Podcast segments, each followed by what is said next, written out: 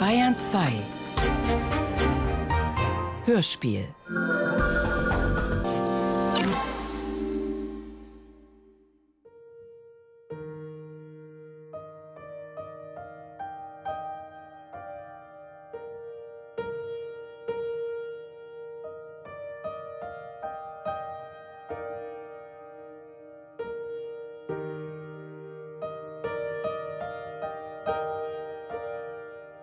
Sitarer Seelenland. Vortrag Karl May. Augsburg 1909.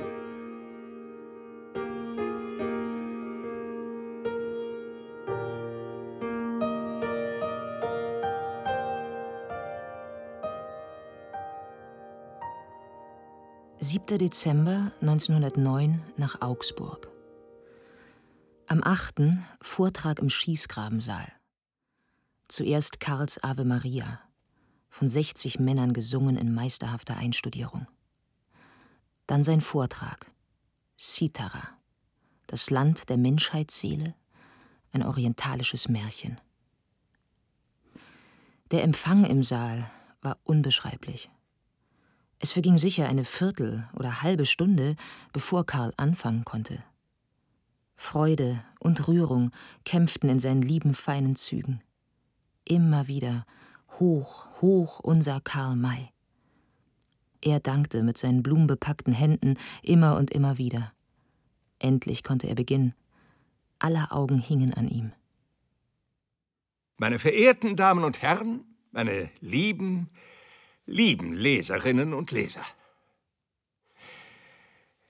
Äh, ich äh, habe Ihnen zunächst Grüße zu bringen, aufrichtige und herzliche Grüße.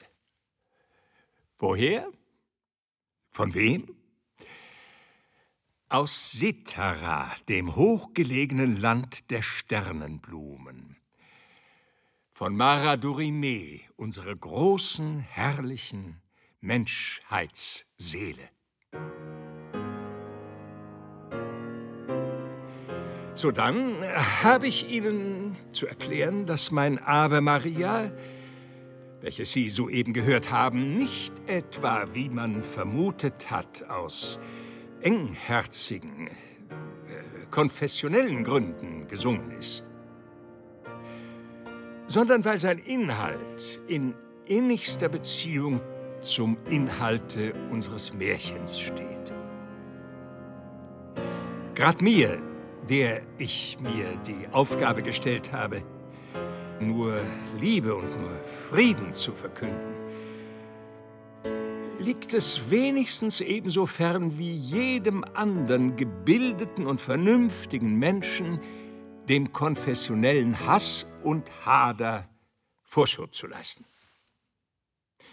Und drittens bitte ich, es ja nicht etwa gering zu achten, dass ich Ihnen in diesem meinem Vortrage mit einem Märchen komme, anstatt mit etwas anderem, was Sie wahrscheinlich von mir erwartet haben. Ich bin keinesweges der Unterhaltungsschriftsteller, zu dem man mich auf gewisser Seite degradieren will. Ich habe höhere Zwecke und Ziele. So bin ich auch nicht hierher gekommen, um Ihnen heute Abend eine Stunde gewöhnlicher Unterhaltung und äh, Zeitverkürzung zu bereiten, sondern der Zweck meines Kommens und meines Vortrages ist ernst. Sehr ernst, wie es dem Ernste der schweren Zeit, in der wir leben, geziemt. Indem ich Ihnen Grüße aus Sitara bringe, lege ich Ihnen köstliche, dauernde Werte in die Hand. Es ist mein Wunsch, nicht nur äußerlich, vom Körper zum Körper zu ihnen sprechen zu dürfen, sondern mit meiner Seele zu ihrer Seele, mit meinem Herzen zu ihrem Herzen, und mit meinem Gemüte zu Ihrem Gemüte. Und ich möchte, dass das, was ich Ihnen zu sagen habe, durch die Mauern dieses Saales hinausdringe in die weite Welt, damit die ganze Menschheit sich so Gott vertrauend und so zukunftsfreudig, so glücklich und so selig fühlen möge, wie ich mich fühle, trotz des Erdenjammers und der Erdenqual, von der ich mein überreichliches Teil getragen habe und auch heutigen Tages noch trage.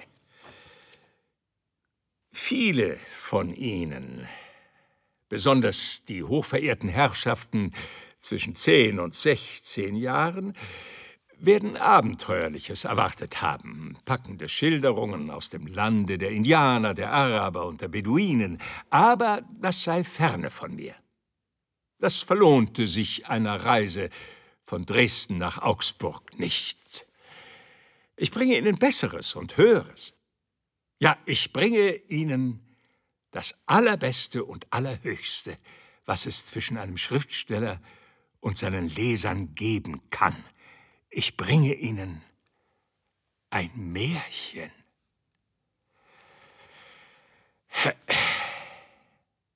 Was ist ein Märchen? Es gibt irdische Wahrheiten und es gibt himmlische Wahrheiten. Die irdischen sind nicht schwer zu begreifen und nicht schwer innerlich zu verarbeiten. Die Wissenschaft, die auch ich hochachte, ist stets bemüht, sie derart zu begründen und zu beweisen, dass es unmöglich wird, sie zu bezweifeln. Die Wahrheiten aber, die an den Strahlen der Sterne vom Himmel zu uns niedersteigen, finden nicht so leicht und nicht so schnell das Verständnis, welches ihnen gebührt. Sie sind ja erdenfremd und Fremde, besonders geistig oder seelisch Fremde, weist der gewöhnliche Mensch so gern von seiner Tür. Auch ist es überhaupt nicht jedermanns Sache, die Wahrheit bei sich aufzunehmen und sich von ihr in seiner falschen, trügerischen Behaglichkeit und Bequemlichkeit stören zu lassen. Kehrt nun so eine überall abgewiesene himmlische Wahrheit zu dem zurück, von dem sie ausgegangen ist, von Gott, dem Herrn, so lächelt er ihr gütig zu, nennt ihr den Namen eines Dichters, der wirklich Dichter ist, und spricht.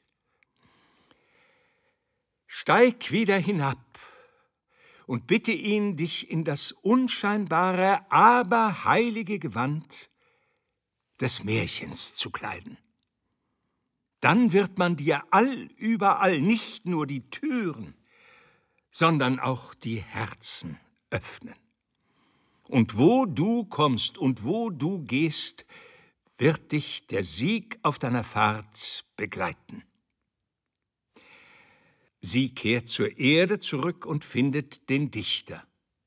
Er schreibt ihr das Gewand und nun beginnt sie ihre Wanderung mit freudigem Vertrauen. Sie geht von Stadt zu Stadt, von Land zu Land. Sie kommt zu jedem Hause, sie klopft an jede Tür und wird von alt und jung, von hoch und niedrig freundlich aufgenommen. Sie ist ja nur ein Märchen, sagt man sich, ein armes, liebes, gutes Märchen, das uns unterhalten will, wie ein gewisser Karl May seine Quintaner und Quartaner unterhält, weiter nichts. Aber dann, wenn das vermeintliche Märchen sich entfernt hat, ist sein eigentliches, sein inneres Wesen, die Wahrheit, zurückgeblieben. Sie wohnt sich ein, sie macht es sich bequem, sie wird nicht nur die Freundin, sondern sie wird der Engel des Hauses, dessen Bewohnern nun mehr und mehr die glückliche Erkenntnis dämmert, das war ja gar kein Märchen, sondern das ist die Wahrheit, die wir vorher abgewiesen haben. Wir waren Toren und wir waren blind. Sie aber kehrte als Märchen zurück um uns zu zwingen, von unserer Torheit zu lassen und sehend zu werden. Sie hat uns besiegt, sie hat uns überzeugt. Nun gehören wir ihr und nun treten wir für sie ein, auch wenn sie sich nicht mehr als Märchen zeigt, sondern als das, was sie ist, als unerbittlich, als wahr.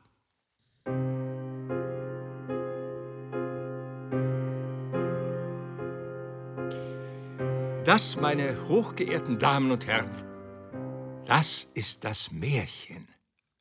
Nämlich das echte, das wahre, das wirkliche Märchen. Nicht etwa jene nichtssagende, inhaltslose Art von Märchen, mit denen heutzutage jeder Skriblifax und Kolporteur hausieren geht. Ich bin gewiss, dass Sie mein Sitara und meine Maradurime auch in das Reich der Märchen verweisen. Man hat mir das sogar geschrieben und mich ersucht, von dieser Art zu schreiben abzulassen. Darum bringe ich Ihnen dieses mein Märchen heut zugeführt, um es hier in die Öffentlichkeit zu stellen. Ich bitte, betrachten Sie es. Ob es eines jener leeren, inhaltslosen Märchen ist, die keinem Menschen Nutzen bringen, oder eine jener himmlischen Wahrheiten, die an den Strahlen der Sterne niedersteigen, um uns die Kunde zu bringen, dass alle die hohen köstlichen Ideale, nach denen edle Menschen streben, in Wirklichkeit vorhanden sind und von jedermann nicht etwa erst im nächsten Leben, sondern auch schon jetzt und hier erreicht werden können. Mein Märchen lautet folgendermaßen. Wenn man drei Monate lang von der Erde aus direkt nach der Sonne geht und dann noch drei Monate in genau derselben Richtung weiter, gelangt man an einen Stern, der zwar von kleiner Gestalt, aber für uns von so großer Wichtigkeit ist, dass man ihm keinen besonderen Namen gegeben hat, sondern ihn einfach nur als Sitara bezeichnet. Sitara ist ein persisches Wort und bedeutet eben Stern. Dieser Stern hat einen Durchmesser von ungefähr 1700 geografischen Meilen und einen Umfang von 5400 Meilen. Man sieht, obgleich Sitara in das Reich der Fabel oder des Märchens zu gehören scheint, man hat diesen Stern doch schon gemessen und zwar sehr genau. Ja, man hat sogar schon sein genaues Gewicht bestimmt. Obgleich nur die Wissenschaft jene große, komplizierte Waage kennt, auf welcher man Sterne zu wiegen vermag. Sitara bewegt sich in etwas über 365 Tagen einmal um die Sonne. Diese Zeit nennt man ein Jahr und in etwas mehr als 24 Stunden einmal um sich selbst. Diese Zeit heißt ein Tag.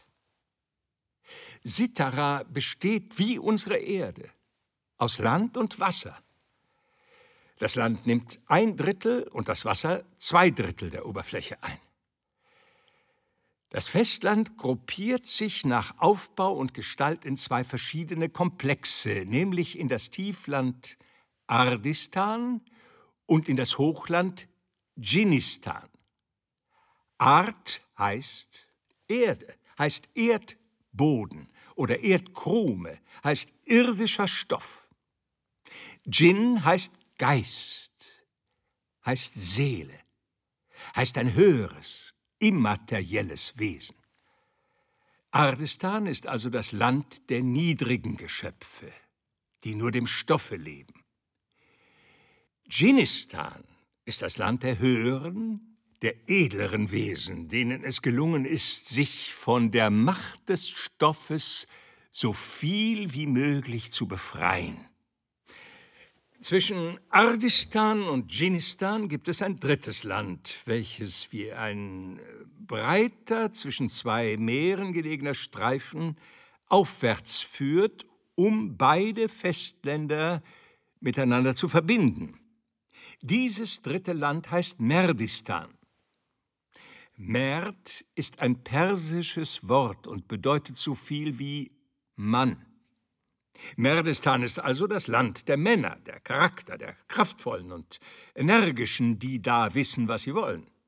Und was wollen sie? Aus dem Niederland zum Hochland empor.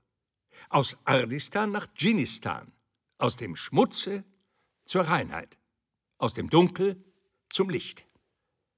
Denn wenn wir zum Beispiel von der Erde aus den Mond betrachten, so besteht seine Oberfläche für uns aus hellen und dunklen Stellen. Die dunklen sind seine Schluchten, seine Täler, seine niedrig liegenden Gegenden. Die hellen sind seine Höhen, seine Berge, seine Gebirge. Diese hohen Gegenden leuchten, die niedrigen aber nicht.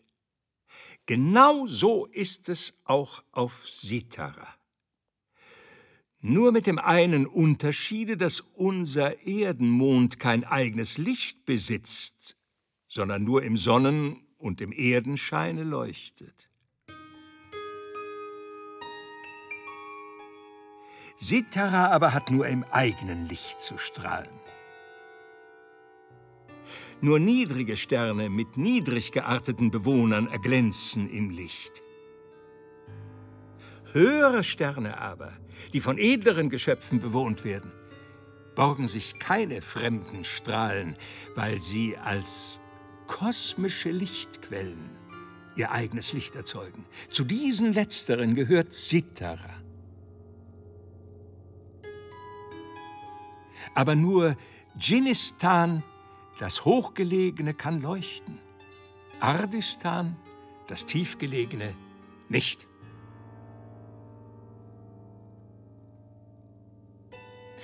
Dieses Licht von Sitara ist kein materielles, sondern ein höheres, ein seelisches, ein ethisches Licht. Nicht der Stern an sich leuchtet, sondern seine Bewohner sollen leuchten. Je reiner, klarer und edler das Sinnen und Denken dieser Bewohner ist, und je größer die Zahl derer wird, die es so weit gebracht haben, dass sie leuchten, wirklich leuchten, umso weiter und deutlicher wird Sitara am Firmament der sichtbaren Welt zu sehen sein. Wie nun aber kommt es, dass es nur wenige Menschen gibt, die diesen Stern kennen? dass nur die Sage oder das Märchen von ihm berichten, dass man nur in alten Keilschriften, äh, Papyrusrollen äh, oder Pergamenten eine Andeutung darüber findet, dass er einige Male geschienen habe, aber nur für kurze Zeit. Das kommt daher, dass nur in Dschinnistan Licht zu finden ist dass aber gerade in diesem Dschinnistan niemals jemand geboren wurde. Vielmehr ist alles, was auf dem Stern Sitara lebt, tief unten im dunklen Ardistan geboren worden. Wer von da unten emporstrebte, der musste sich mühsam zur Höhe kämpfen, und das war schwer, sehr schwer.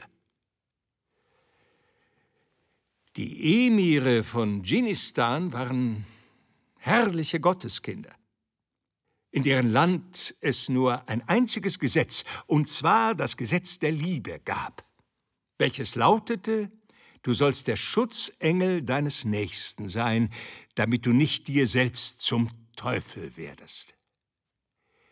Die Emire von Ardistan aber waren ein finsteres, lichtfeindliches und selbstsüchtiges Geschlecht, auch in ihrem Lande gab es nur ein einziges Gesetz, und zwar das Gesetz der Eigensucht. Das lautete, du sollst der Teufel deines Nächsten sein, damit du dir selbst zum Engel werdest.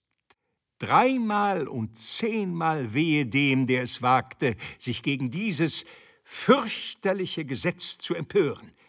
Er wurde infolge der allgemeinen Finsternis entdeckt, denn er begann von innen heraus zu leuchten. Sobald man dies sah, wurde er auf Geheiß des Emirs gepackt und nach Merdistan geschleppt, um dort vernichtet zu werden.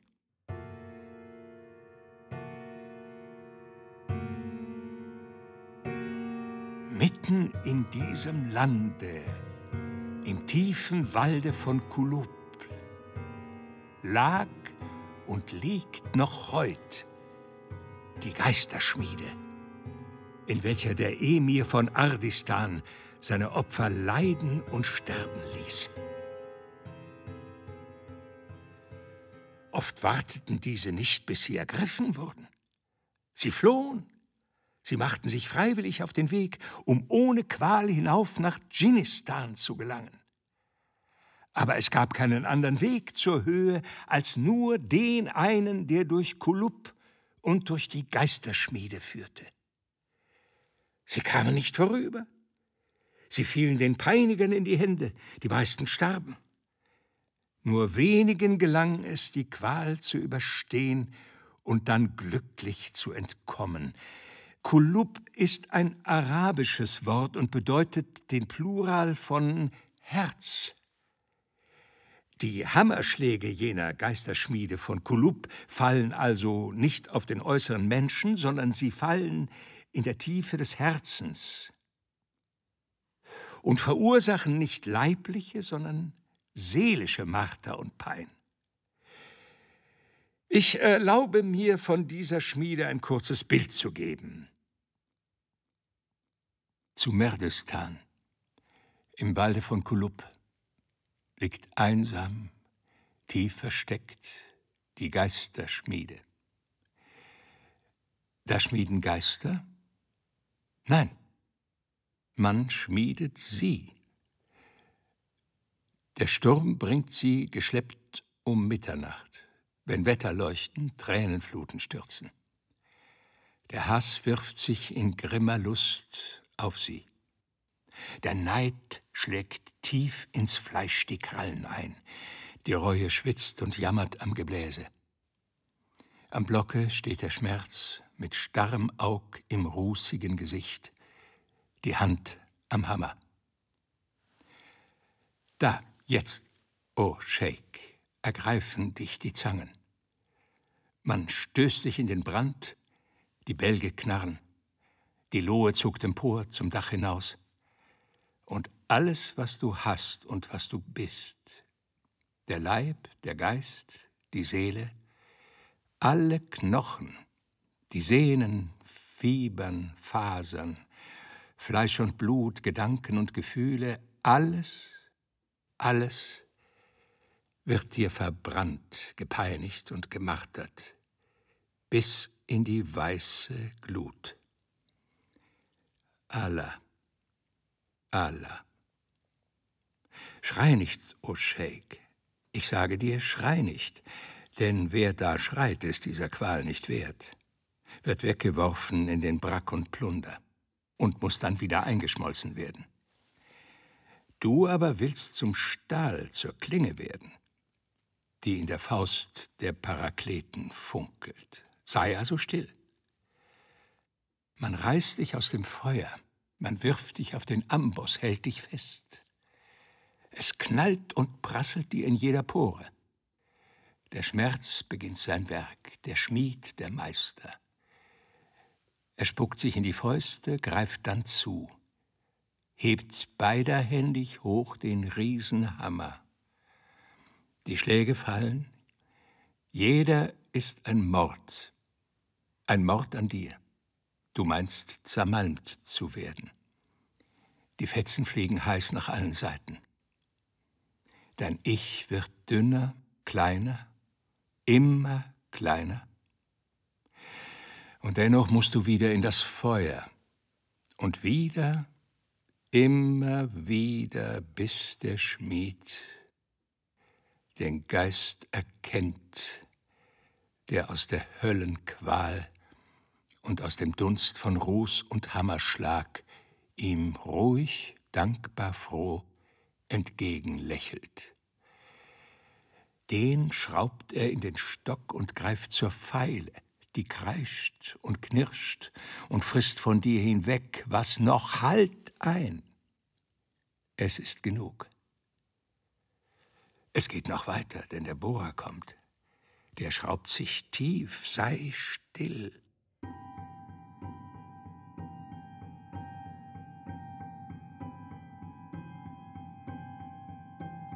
So kamen also nur sehr wenig Glückliche nach Dschinnistan hinauf. Darum blieb es selbst da oben dunkel.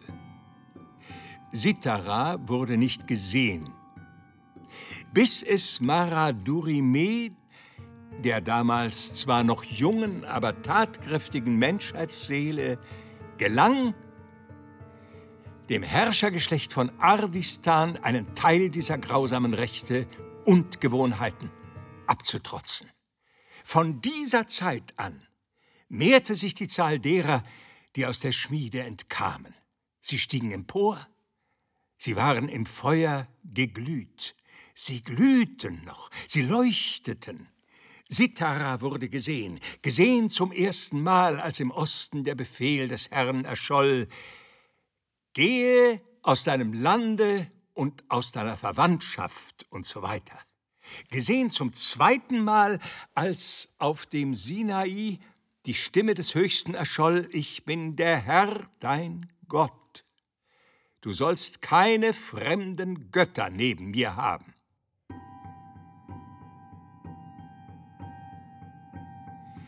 Von dieser Zeit an sah man Sitara in immer kürzeren Zwischenräumen am Himmel erscheinen, wenn Großes geschah oder verkündet wurde. Aber immer verschwand der Stern sehr bald darauf.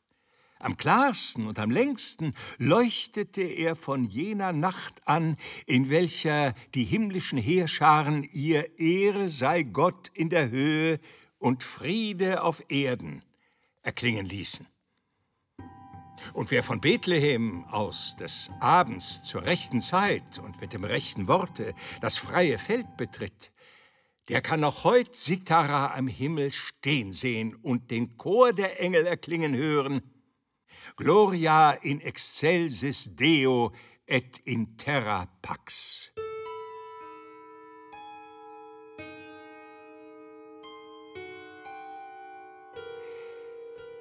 Das ist das Märchen, welches ich nicht in seinem ausführlichen Wortlaut erzähle, weil dies zu viel Zeit in Anspruch nehmen würde. Bevor ich zu seiner Bedeutung und zu seiner Nutzanwendung übergehe, habe ich auf den Zusammenhang meines vorhin gesungenen Ave Maria mit diesem Märchen hinzuweisen. Es will das Licht des Tages scheiden. Nun tritt die stille Nacht herein. O könnte doch des Herzens Leiden so wie der Tag vergangen sein. Behandelt das alltägliche materielle Leid von Ardistan möchte es doch so vergangen sein, wie der heutige Tag vergangen ist, der allerdings schon morgen wiederkehrt. So mag auch das Leid wiederkehren, aber für heut, für heut wollen wir es los sein.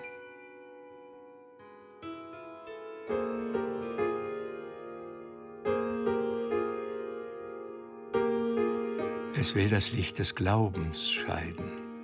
Nun tritt des Zweifels Nacht herein. Das Gottvertrauen der Jugendzeiten, es muss uns abgestohlen sein. Das ist der Kampf in Merdistan, der innere Kampf um den einzigen und den wahren Weg aus dem Tieflande hinauf nach Dschinnistan.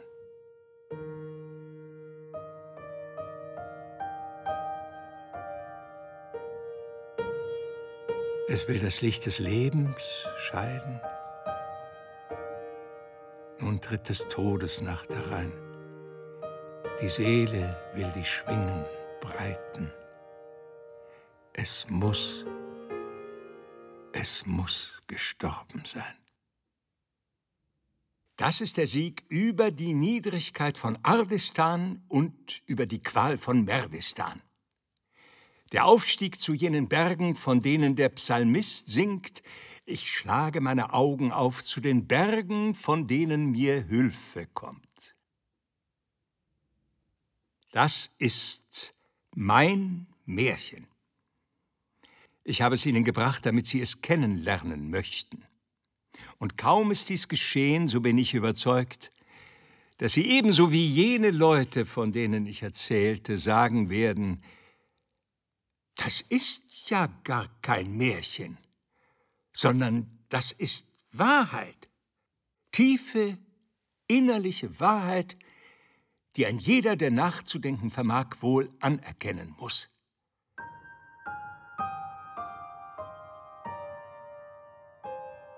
Und Sie haben recht. Welcher Stern hat einen Durchmesser von 1700 Meilen? Die Erde. Einen Umfang von 5400 Meilen?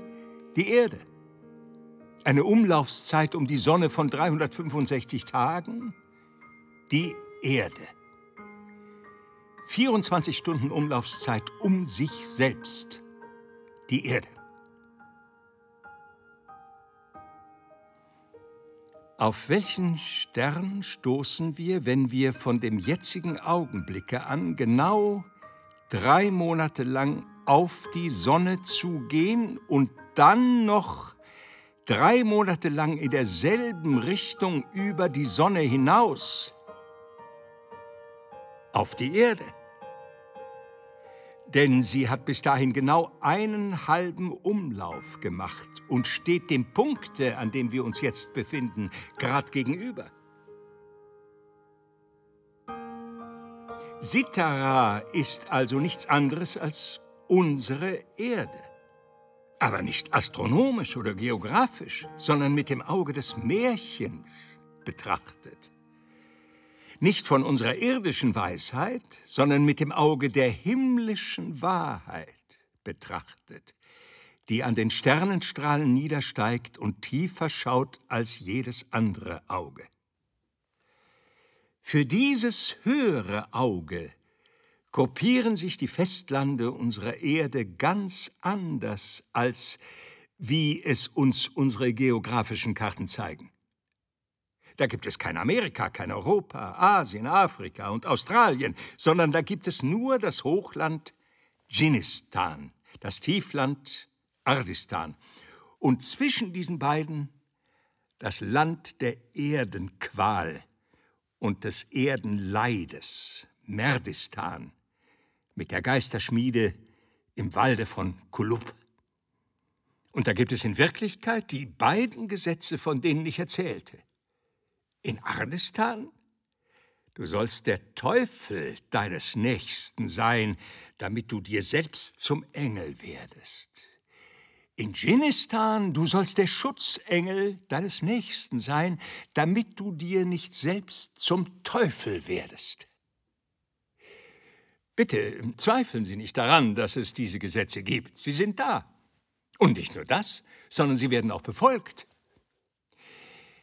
Schauen Sie in die Weltgeschichte, in das Leben der Völker, der Staaten, der Gemeinden, der Familien, der Einzelmenschen, so werden Sie oft und oft diese beiden sehen, den Engel und leider, leider auch den Teufel.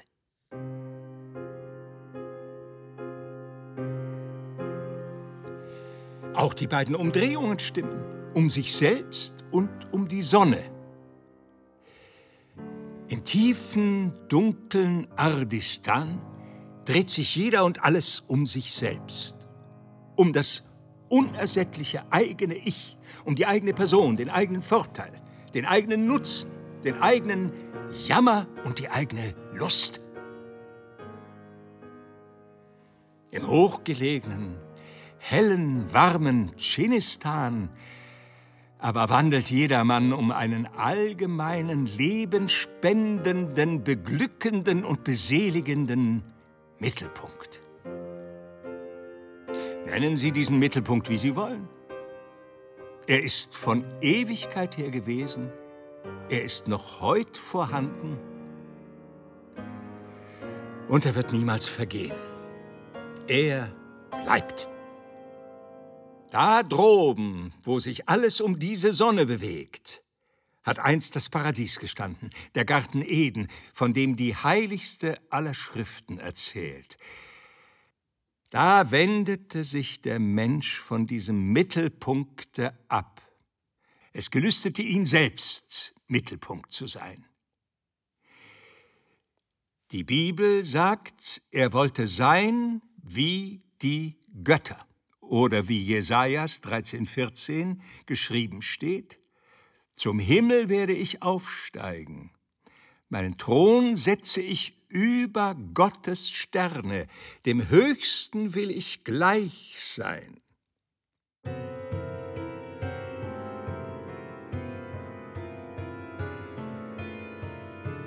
Da ging ihm das Paradies verloren. Er flog hinab nach Ardistan und ist nun dort, was er so heiß erwünschte zu sein, nämlich Mittelpunkt. Aber nur sein eigener Mittelpunkt, um den sich nichts und niemand dreht, als nur er allein, nur er.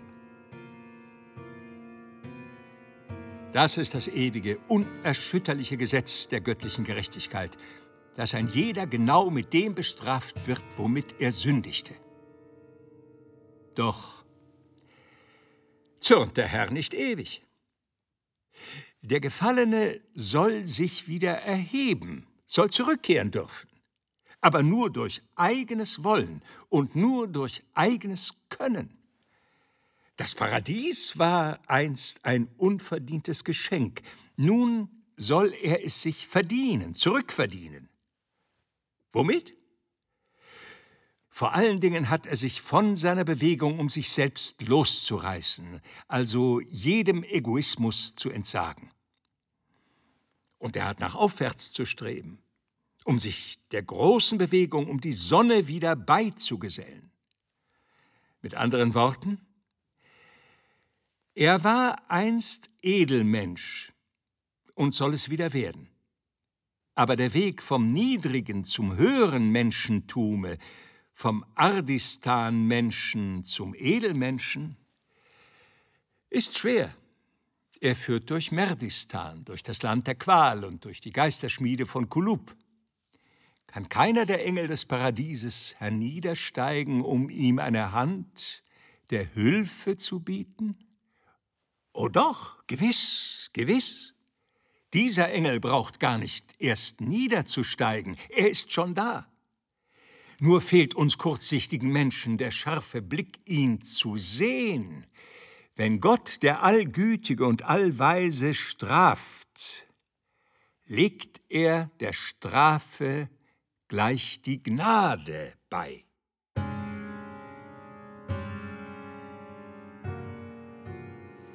In demselben Augenblicke, an dem er nach dem Menschen fragte, um ihm das Paradies zu verbieten, schuf er den Engel, welcher den Befehl erhielt, den Verstoßenen zu begleiten, um ihn durch das Dunkel von Ardistan und das Leid von Merdistan wieder auf und zurückzuführen.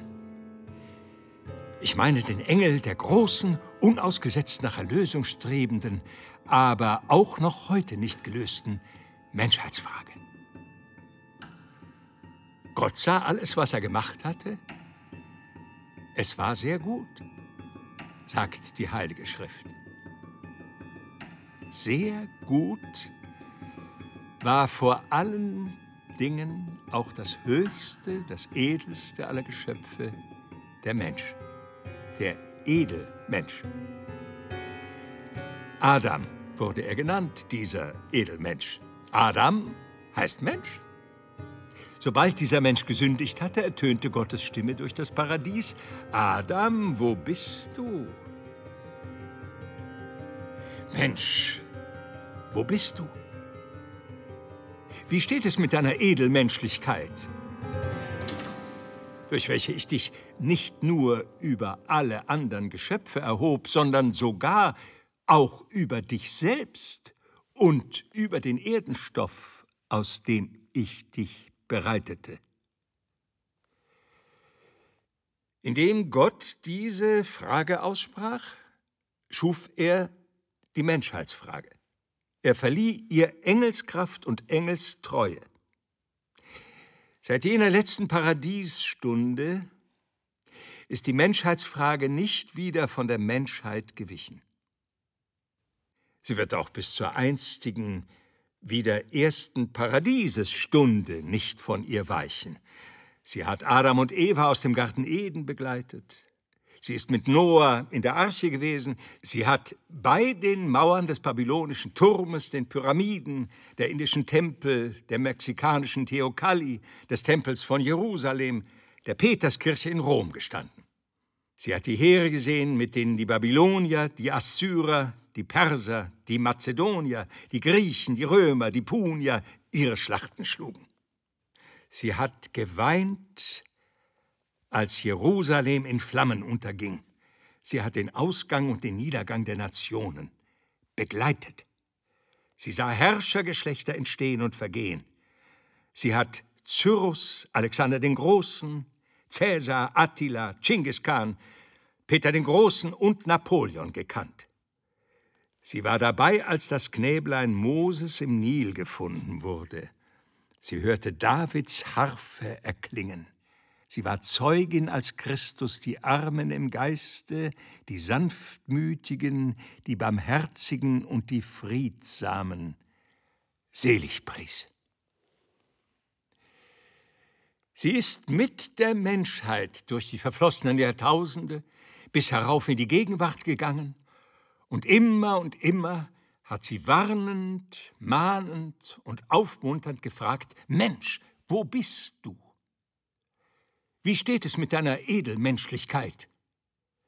So ist sie an der Spitze der Menschheit ununterbrochen emporgeschritten, aus Ardistan hinaus nach Merdistan, nach der Geisterschmiede, hat Tausende und Abertausende ihrer Schützlinge in dieser Schmiede leiden und sterben sehen, sich selbst aber mit den abgeklärtesten von ihnen durch alles Leid und alle Qual hindurchgerungen bis zu den Bergen von Dschinnistan hinauf.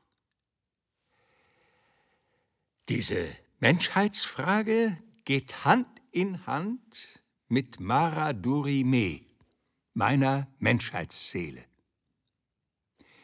Kenne ich die eine, so kenne ich auch die andere.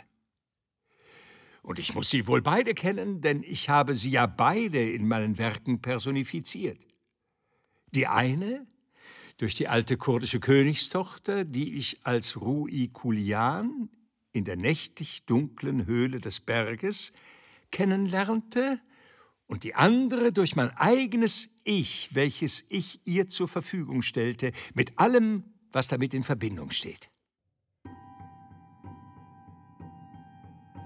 Hiermit kommen wir auf meine schriftstellerische Tätigkeit, auf meine Bücher, meine Werke zu sprechen. Ich habe weder genug Zeit noch Selbstgefälligkeit genug, mich ausführlich hierüber zu verbreiten. Wer mich liest, und zwar aufmerksam liest, der weiß auch ohne dies, was ich bezwecke und erstrebe. Auch ich stamme aus dem niedrigen Ardistan. Ich wurde als ein Kind der bittersten Armut, der nagenden Sorge geboren. Mein Vater war Weber. Der Vater meines Vaters war im Winter im tiefen Schnee des Waldes verhungert und erfroren. Auch der Vater meiner Mutter war tödlich verunglückt. Den Großvater meines Vaters hatte ein Schlaganfall gelähmt. Er war viele Jahre lang an seinen Stuhl gebunden gewesen und dann in diesem Stuhle gestorben. Die Mutter meines Vaters, also meine Großmutter, hatte kurz nach der Geburt meines Vaters drei Tage lang am Starrkrampf im Sarg gelegen, bis man als der Sarg geschlossen werden sollte, entdeckte, dass sie nicht tot war, sondern noch lebte. Ich selbst war blind. Ich lernte erst als fünfjähriger Knabe sehen. Man sieht, ich hatte sehr wohl Grund, mich aus dem traurigen Ardistan hinauf nach Dschinnistan zu sehnen. Dieser Wunsch wurde mir erfüllt. Doch von meiner Wanderung durch Merdistan, dem Leidensland und von meiner Qual in der Geisterschmiede will ich hier nicht reden. Aber die Vorfahren meiner Eltern waren in besseren Verhältnissen gewesen. Es gab einen Seekapitän unter ihnen, der weite Reisen gemacht hatte, auch einen verdienten Theologen und mehrere Ärzte und Gelehrte, von denen einer im Orient gewesen war, um ihn zu studieren. Der Theolog hatte ein uraltes Bilderbuch der Bibel hinterlassen. Der Arzt ein ebenso altes Kräuterbuch mit Abbildungen. Und der Orientalist eine Menge von orientalischen Märchen, unter denen sich auch das Märchen von Sitara und Maradurime der Menschheitsseele befand. Diese Märchen erzählte mir die Großmutter, als ich noch blind war.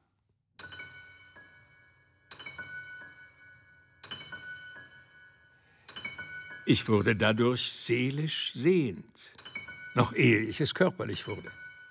Dann, als ich sehen konnte, fiel ich mit Eifer über die Bilderbibel her. Sie hat meinem inneren Leben Richtung gegeben. Heute bin ich fast 70 Jahre alt, aber es hat in diesen 70 Jahren keinen einzigen Augenblick gegeben, an dem es mir eingefallen wäre, an meinem Herrgott und an der Ewigkeit zu zweifeln. Das alte Kräuterbuch von Mattioli, gedruckt zu Frankfurt am Main im Jahre 1600, zählte die Namen der Pflanzen in verschiedenen Sprachen auf. Sogar Arabisch. Das machte mich frühzeitig zum Tier- und Pflanzenfreund und ist in mancher Beziehung richtunggebend für meine spätere Tätigkeit gewesen. Über das alles aber gingen mir die Märchen. Sie haben mich niemals wieder losgelassen. Nie. Großmutter war Meisterin, sie zu erzählen. Dann saß ich mit anderen Knaben in der Dämmerung unter dem großen Kirchentor und erzählte ihnen wieder, was die Ahne mir berichtet hatte. Wenn mich damals jemand fragte, was ich werden wolle, so antwortete ich, so ein Märchenerzähler wie ein arabischer Hakawati oder gar so einer wie meine Großmutter gewesen ist. Nun, ich denke, ich bin es geworden.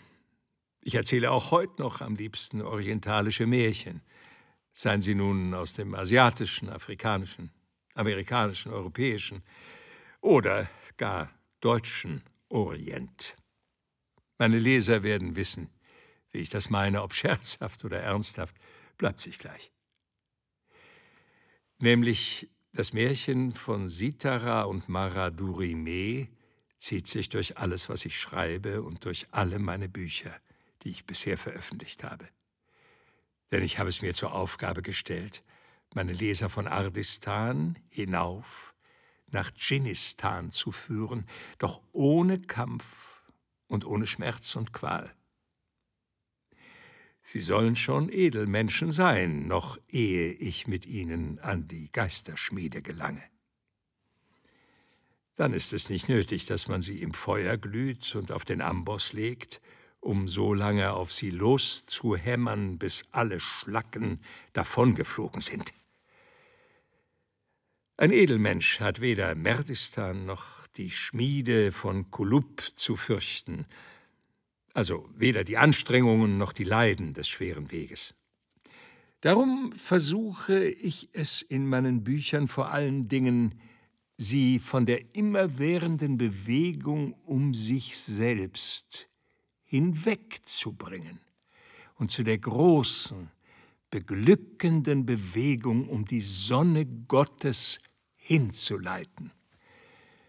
Ich reiße sie von ihrem eigenen Ich hinweg. Ich führe sie in die Ferne, in fremde Länder. Ich lehre sie fremde Menschen kennen, die es wert sind, geachtet und geliebt zu werden. Es war unmöglich, gleich wieder fortzukommen. Freunde waren von München zu uns gekommen. Einsles, Heides, Fesenfels etc. Innige Bitten ergingen an Karl, die Schülerinnen der englischen Fräulein zu besuchen. Schweren Herzens sagte er zu. Er wusste von früher her, was folgte. Der Jubel war wie am Abend zuvor. Karl sprach unendlich lieb seinen Dank aus und ließ ein ganz klein wenig in sein großes, reiches Innere schauen. Kein Auge blieb ohne Tränen. Das Fortkommen war bei dieser Gelegenheit, wie immer, schwer. Das Hochrufen nahm kein Ende. Alle Fenster bis zu den Dachluken waren voller Menschen. Der Wagen konnte in den Straßen nur Schritt fahren. Dann wurde er fast zerrissen. Er erhielt eine schöne Ehrengabe. 73 große Ansichten der Stadt Augsburg. Es waren reiche, schöne Stunden. Die Liebe erdrückte den Guten fast. Schwer war es aber auch. Wir baten unsere Freunde vor, uns abzureisen und uns allein zur Bahn zu lassen. Mein Herzle hasst das nicht enden wollende Abschied nehmen. Da kann er böse werden, wenn er auf der Bahn nicht in Ruhe gelassen wird. Er setzte es durch. Mit Blumen beladen fuhren wir am 9. noch nach München. Hotel Leinfelder.